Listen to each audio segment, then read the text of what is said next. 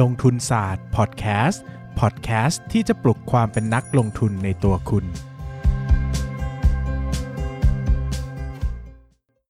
สวัสดีครับครับครับครับครับยินดีต้อนรับรับรับรับรับเข้าสู่รายการ ลงทุนศาสตร์พอดแคสต์รายการที่ชวนทุกคนพัฒนาความรู้ด้านเสียงคุกเสียงตารางไปด้วยกัน แน่นอนนะครับว่าโจทย์อย่างนี้คนที่จะมาในวันนี้ก็ไม่ใช่ใครอื่นนะครับ นอกจากเป็นมือวางอันดับหนึ่งด้านการพูดคอนเทนต์ให้เสียงที่ตำรวจนครบาลจะมาเยี่ยมที่บ้านนะครับ นั่นก็คือนายปั้นเงินนะครับผู้ขึ้นครูอันดับหนึ่งแห่งประเทศไทยครับ สวัสดีครับผมปั้นนายปั้นเงินครับก็ยังชวนปั้นเงินมา burn กันต่อนะครับอืมก็เบิร์นมาเบิร์น EP EP ให้เผาๆให้หมดไปนะฮะครับก็ผม ปั้นก็เราคุยกันเรื่องเพื่อนในการลงทุนนะครับ แล้วก็คุยกันเรื่อง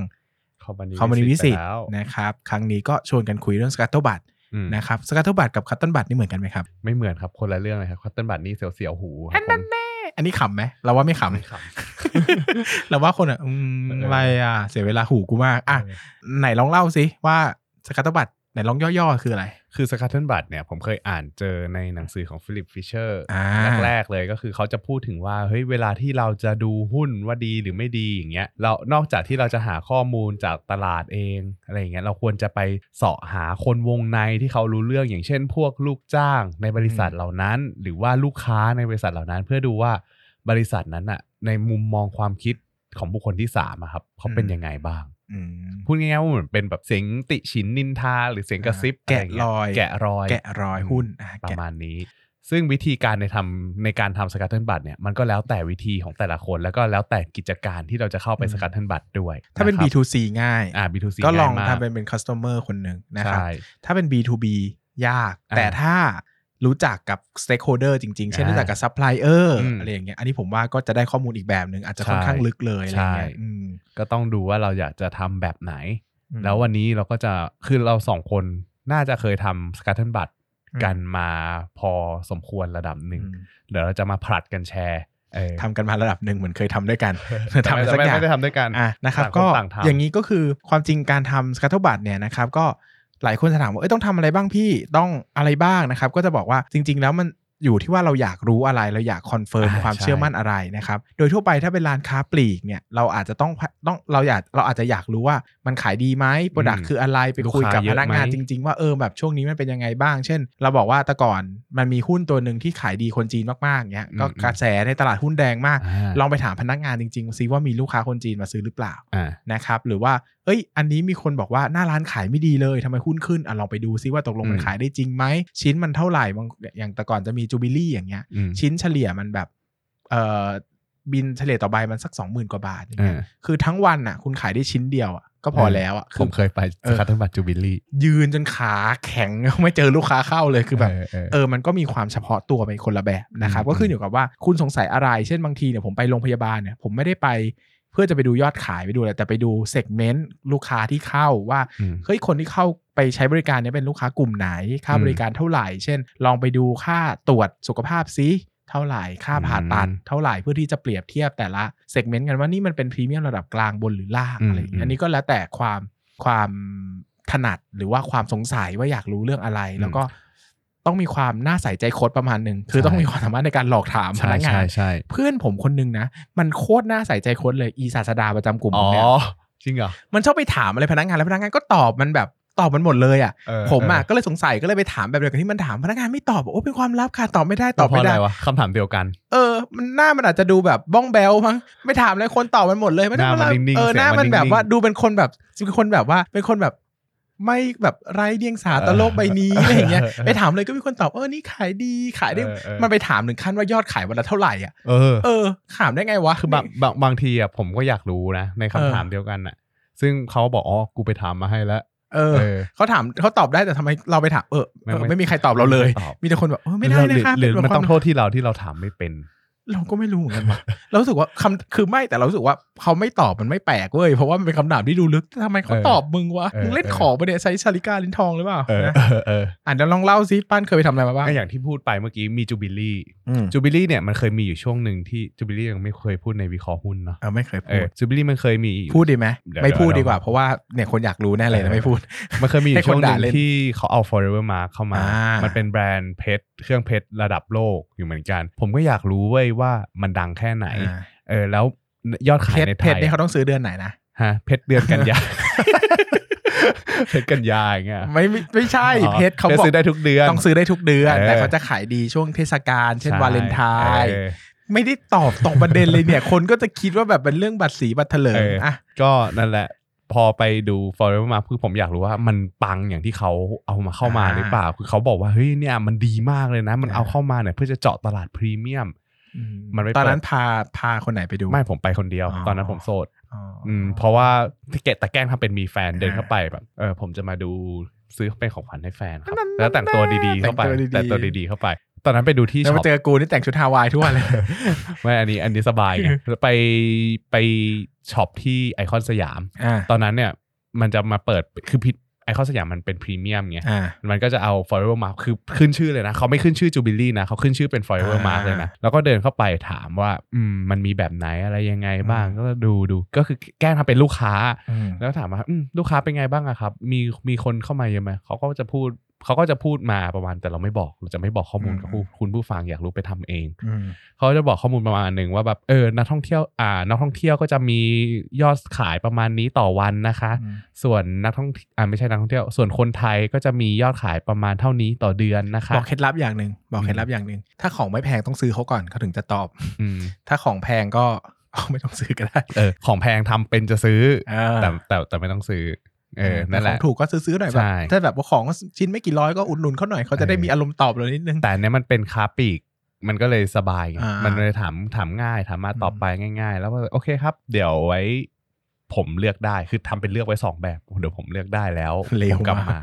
สรุปว่าให้ความหวังสรุปว่าเซลส์ Jubilee ฟังอยู่อ๋อไอ้สัตว์คนนั้นนี่เองคนนั้นนี่เองขอกูโทรไปด่าหน่อย กูสายบอกคนหน้าไว้จะขายได้ เออนั่นแหละครับ ประมาณนี้ อันนี้อันนี้ Jubilee อัตราพี่ เดี๋ยวผลัดกันแชร์สักคนละสามตัวไหมสองตัวก็พออะสองตัวก็พอนะก็อะต้องเล่าตัวที่ผมชอบที่สุดก็คือ AU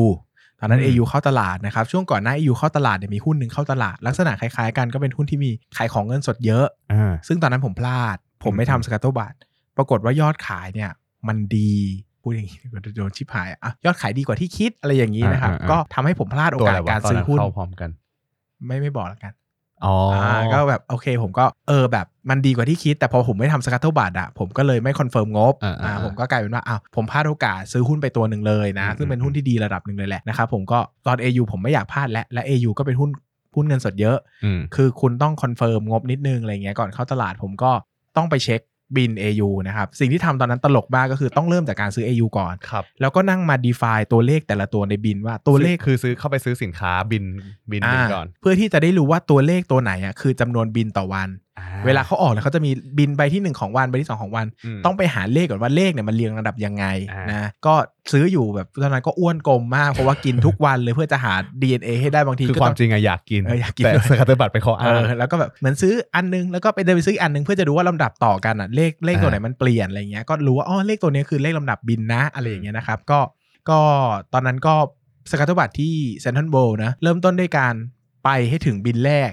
ของวันก่อนอ่าวิ่งที่ซึ่งที่ที่วิ่งเคยเล่าไปตอนวิ่งเคราะห์แล้วก็หุ้นเจอกับ AU คนทัวร์จีนที่เข็นแบบเข็นเข็นลูกไปด้วยแล้วก็วิ่งเร็วกูอีกนะฮะเออก็ก็อาจจะไม่ได้บิลแรกสุดก็แรกๆ ก็จดว่าเออน่าจะมีคนซื้อละสามสี่คนแล้วก็กลับไปทีตอนห้างปิดอืมนะครับก็ไปซื้อแล้วก็ได้จำนวนบิลมาก็เอาเลขมาลบกันนะครับก็รู้ว่าเฮ้ยจริง ๆ ลูกค้าต่อต่อวันต่อวันเท่านี้ แล้วก็ไปถามผู้บริหารยอดขายต่อบิลเขาก็ตอบ เออตอนนั้นเขาก็ตอบประมาณสัก 250มั้งถ้าจำไม่ผิดอืมก็เอามาตอนนั้นคูณอะคูณไปคูณมาแล้วก็คูณจำนวนสาขานู่นนี่นั่นสาขามันน้อยไงอ่าอ่าก็ตรงอ่าอ่า confirm งบได้แหละ ก็ตัดสินใจอ่าลงทุนได้ตอนตอนนั้นนะอ่านนะครับ อันนี้ก็เป็นก็มีประโยชน์จริง ๆ โดยเฉพาะหุ้นที่อยู่นอกตลาดอืมข้อมูลไม่เยอะไม่มีอืมใครตามพวกเนี้ยการ scuttlebutt confirm ตัวเลขconfirm งบอะไรพวกเนี้ยมีประโยชน์เยอะ เพราะว่าก่อนงบก่อนงบเข้าตลาดอันนี้ต้องพูดกัน sincerely เนอะตรงตรงไปตรงมาว่า มันไม่ได้ผ่านตลาดหลักทรัพย์ บางทีมันก็อาจจะมีโอกาสที่ที่อาจจะไม่ได้จะตกแต่ง rep- มันก็อาจจะไม่ได้ represent ความเป็นจริงเท่าไหร่นักอ่าอะไรอย่างเงี้ยอ่าอ่าก็ก็ confirm กันนิดนึง ดูงบก่อนเข้าตลาดถ้าเป็นหุ้นที่แบบไซส์เล็กถึงกลางก็อ่าเช็คนิดนึงก็ได้นะครับมันอาจจะดีเกินจริงหรือแย่เกินจริงก็เป็นไปได้เหมือนกันนะครับอืมซึ่งจะบอกว่าไอ้หุ้นหุ้นอย่าง after you อะไรอย่างเงี้ย ผมรู้สึกว่าเวลาที่เราไปดูวินอะมันก็ต้องดูประเภทของหุ้นที่เราต้องการดูนะอย่างอืมอย่างพี่เบนเนี่ยต้องการจะดูแค่ว่าเอ้ยยอดขายมันได้เท่าไหร่อ่าอะถ้าสมมุติเราไปผิดประเด็นอะมันอาจจะไม่ได้ตามที่ต้องการไงอย่างเนี้ยอืมเราตั้งใจจะดูแค่ยอดขาย แล้วก็ไปดูแค่ยอดขายต่อบินอืมแล้วก็จะมีวิธีคิดตามหลักโดยเฉพาะของอืมหุ้นแต่ละตัวตัวนั้นไปอืมนะครับผมตัวหนึ่งผมแชร์อะไรดีวะของพี่อีกตัวหนึ่งอะไร TNR แล้วกันของเธอ TNR TNR ลองใช้ยังไม่ไม่ไม่เคยไม่เคยอ่า TNR นี่ยี่ห้ออะไรอะ OneTouch ไงอ๋อแหมทำเป็นแบลอุ๊ยจะเป็นเยอะเลยนะปกติใช้ของฟรีตามสภากาชาดอะเออที่เขาจะแจกไม่ได้เป็นแบบเป็นเป็นแบบเรียงแถวยาวเออพี่ครับขอหน่อยครับ ไม่ใช่ อีกตัวหนึ่งผมแชร์ มันมันเป็นค้าปลีกอะๆอ่า มันเรามันจะเบื่อค้าปลีกไปแล้วไหมสามตัวสองสองตัว ไม่เป็นไรหรอกก็เขาก็แบบเขาก็ทำการค้าปลีกเป็นหลักเอออะคือ scuttlebutt จะไปทำแค่ง่ายแท่นขุดเจาะน้ำมันอะง่ายง่ายสุดมันก็จะเป็นพวกค้าปลีกนี่แหละอ่าดูคิวดูดูบิลค้าปลีกร้านอาหารโรงแรมอืมอืมเอ่อโรงพยาบาลอืมแต่แถวเนี้ยแหละได้แค่นี้แหละนะอ๋อมีมีที่สมมุติว่าที่ที่อยากรู้ก็คือ มีหุ้นที่เราซื้อไปแล้ว แล้วเราก็อยากรู้ว่าเฮ้ย กิจการมันจะเป็นไงแต่ละวัน ทุกห้างที่ผมไปเดินอย่างเงี้ยผมจะต้องเดินไปที่ร้านนี้ แล้วก็เดินเข้าไปร้านนี้ แล้วก็ไปคุยกับพนักงาน แบบที่อิสาสดาเดินเข้าไปอะอืมเออทุกห้างเลยนะคืออย่างสมมติว่าไปเซ็นทรัลลาดพร้าวมีช็อปนี้เราเดินเข้าไปช็อปนี้แล้วก็ถามเขาว่าเฮ้ยยอดขายเป็นไงต่อวันเป็นไงอะไรอย่างเงี้ยอันนี้ก็ถาม แล้วก็ไปห้างอื่นก็ถามเหมือนกันนะ เพื่อที่จะดูว่าตรงไหนมันมี potential ยังไงบ้างอะไรอย่างเงี้ยเอออันนี้ก็เป็นอีกวิธีหนึ่งที่เอาไว้ร้านอะไรทำสกัดพูดสิ อ่าสตูดิโอเซเว่นกับ Banana ว่าแล้วกูอุตสาห์แบบอืมชัวร์ร้อยเปอร์เซ็นต์ก็ตัวเดียวกับแบร์เบอร์มากเออนั่นแหละ แล้วก็มีอ่ามีล่าสุดมีตัวหนึ่งที่ผมซื้อลงทุนไปแล้ว แต่ว่าขายไปแล้วอืมก็คือดูโฮมอ่าอ่าดูโฮมเนี่ย ดูโฮมเคยไปดูเนี่ย เราไม่ได้ไปดูว่ายอดขายเป็นเท่าไหร่ เพราะดูโฮมมันจะดูยากตรงที่ว่าแบบคืออะอย่างอย่างพี่เบสบอกว่าไป after you อะมันมีเคาน์เตอร์หนึ่งเวลามัน run บิลอะอื มมันจะ run แค่เคาน์เตอร์เดียวอืมมันจะเห็นได้ชัดว่ายอดขายต่อบิลเป็นเท่าไหร่ แต่กับพวก Big C อ่าดูโฮมอะไรอย่างเงี้ยโฮมโปรที่มันมีหลาย ๆเคาน์เตอร์อะเวลาเราไปคิดเงินอะ สมมติเราคิดเงินเคาน์เตอร์นี้เรากลับมาตอนเย็น อ้าวทำไมมันขึ้นแค่นี้ อ๋อเปล่าเขาไปคิดคิดบิลเคาน์เตอร์อื่นกัน มันเราก็จะหายอดขายจากตรงนี้ไม่ได้ สิ่งที่ผมไปดูจากดูโฮมตอนนั้น ผมต้องการดูว่ามันเป็นอย่างที่ผู้บริหารพูดหรือเปล่า ตอนนั้นเนี่ยผู้บริหารเขาบอกว่าสาขาใหม่มันมาเปิดที่เพชรเกษมอืมเพชรเกษมเนี่ยมันก็อยู่ไม่ไกลบ้าน ผมก็เลยนั่งรถไป เป็นไปดูว่าเฮ้ยที่ดูโฮมเนี่ยมันมีมันมีรูปรูปลักษณ์เป็นยังไง คือดูโฮมอืมเขาบอกว่าเดิมทีเขาจะเป็นแบบโกดังแบบไม่ติดแอร์อ่าแล้วพอมาสาขาใหม่ๆ เขาจะขยายด้วยการทำทำรูปแบบใหม่ขึ้นมาคือเป็นติดแอร์อะไรอย่างเงี้ย ซึ่งพอเราไปดูปุ๊บ แล้วก็รู้สึกว่าเฮ้ยเออ มันเป็นอย่างนั้นจริงว่ะแล้วมันเพิ่มความสะดวกสบายความน่าซื้ออะไรอย่างนี้ให้ แล้วผมก็ทำบัตรด้วยนะทำบัตรไปทำบัตรสมาชิกดูโฮมแต่อันนี้เป็น ToGo คือผมไปทั้งดูโฮมใหญ่แล้วก็ดูโฮม ToGo เพื่อที่จะดูว่าทั้งสองที่เนี้ยมันมีลักษณะต่างกันยังไงอ่าแล้วลักษณะ experience เขาเรียกอย่างนี้ดีกว่าอ่า experience เวลาเราเข้าไปซื้อจับจ่ายใช้สอยมันง่ายไหมมอย่างเช่นว่าถ้าสมมติว่าเราเป็นลูกเราสมมติเราสวมวิญญาณเป็นผู้รับเหมาอืมเดินเข้าไปในดูโฮมแล้วอยากจะซื้อล็อตใหญ่ ผมก็เดินเข้าไปถาม พี่ครับพอดีผมอยากจะทำโครงการทำไมกูต้องตอแหลคนขายตลอดเลยวะตอแหลอะป้านไม่อยากคบกับมึงแล้วอะศีลกูมัวหมองหมดแล้วเนี่ยเออผมก็เดินเข้าไปถามเขาว่า พี่ครับถ้าสมมติว่าผมอยากจะทำรับเหมาโครงการโครงการหนึ่งเนี่ยดูโฮมมี solution ไหนที่จะทำให้ผมเอาไหนไอ้นี่ได้บ้าง เขาบอกอืมโอเค ถ้าอย่างนั้นเราจะพามาที่ตรงนี้ค่ะ ซึ่งตอนที่ผมไปผมก็คิดว่าโอเค ตอนนั้นดูโฮมอาจจะลักษณะคล้าย Global ตรงที่แบบอืมมันจะมีกองอิฐหินปูนทรายอยู่แต่ปรากฏว่าดูโฮมมันไม่ได้มีให้เห็น อืมอิฐหินปูนทรายเขาต้องทำเป็นใบสั่งอะไรอย่างนี้อืมแล้วก็แบบเออเราก็เดินเข้าไปสั่งเขาก็จะมี list ให้ แล้วถ้าเราอยากซื้ออะไรเขาก็จะชี้เป็นโซนให้ แล้วมันมีแบ่งการแบ่งสัดส่วนยังไงอะไรอย่างเงี้ยแล้วเราได้ experience ยังไงเราก็จะจดจำไว้แล้วว่าเออ ถ้าอย่างเงี้ยคนน่าจะซื้อได้ไหมอะไรอย่างงี้แล้วไปเช็คราคาไปเช็คที่ป้ายดูว่ามันไปเทียบกับที่อื่นแล้วอะเบอร์ตอง เบอร์ธรรมดา เบอร์พรีเมียมที่ไม่นั่งเขาไม่ได้ขายอย่างนั้นอ๋อเออแล้วก็ไปดูว่าสินค้าพวกเนี้ยที่ดูโฮมมีมันมีอะไรบ้าง SKU มันเยอะกว่าที่อื่นจริงอย่างที่เขาพูดไหม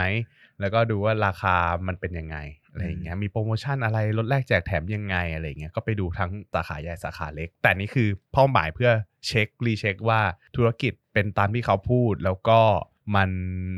มี experience ในการใช้ยังไงกับลูกค้ากับอืมคนอื่นๆ อะไรอย่างนี้อะตัวสุดท้ายที่ผมจะแชร์ก็เป็นเอราวันละกัน ตอนนั้นเอราวันทำ Hop Inn โรงแรมอืม budget นะครับผมครับก็เข้าซื้อเอราวันเยอะมากนะตอนที่ประมาณ 4 บาทนะก็อืมน่าจะเป็นอีกหุ้นเด้งตัวหนึ่งที่ขึ้นมา 8 บาทก็ขายไปนะครับ ตอนนั้นก็มี story ว่าเขาทำ budget hotel แล้วมันดีมากนะครับอืมก็อืม confirm ด้วยการตอนนั้นเนี่ยไป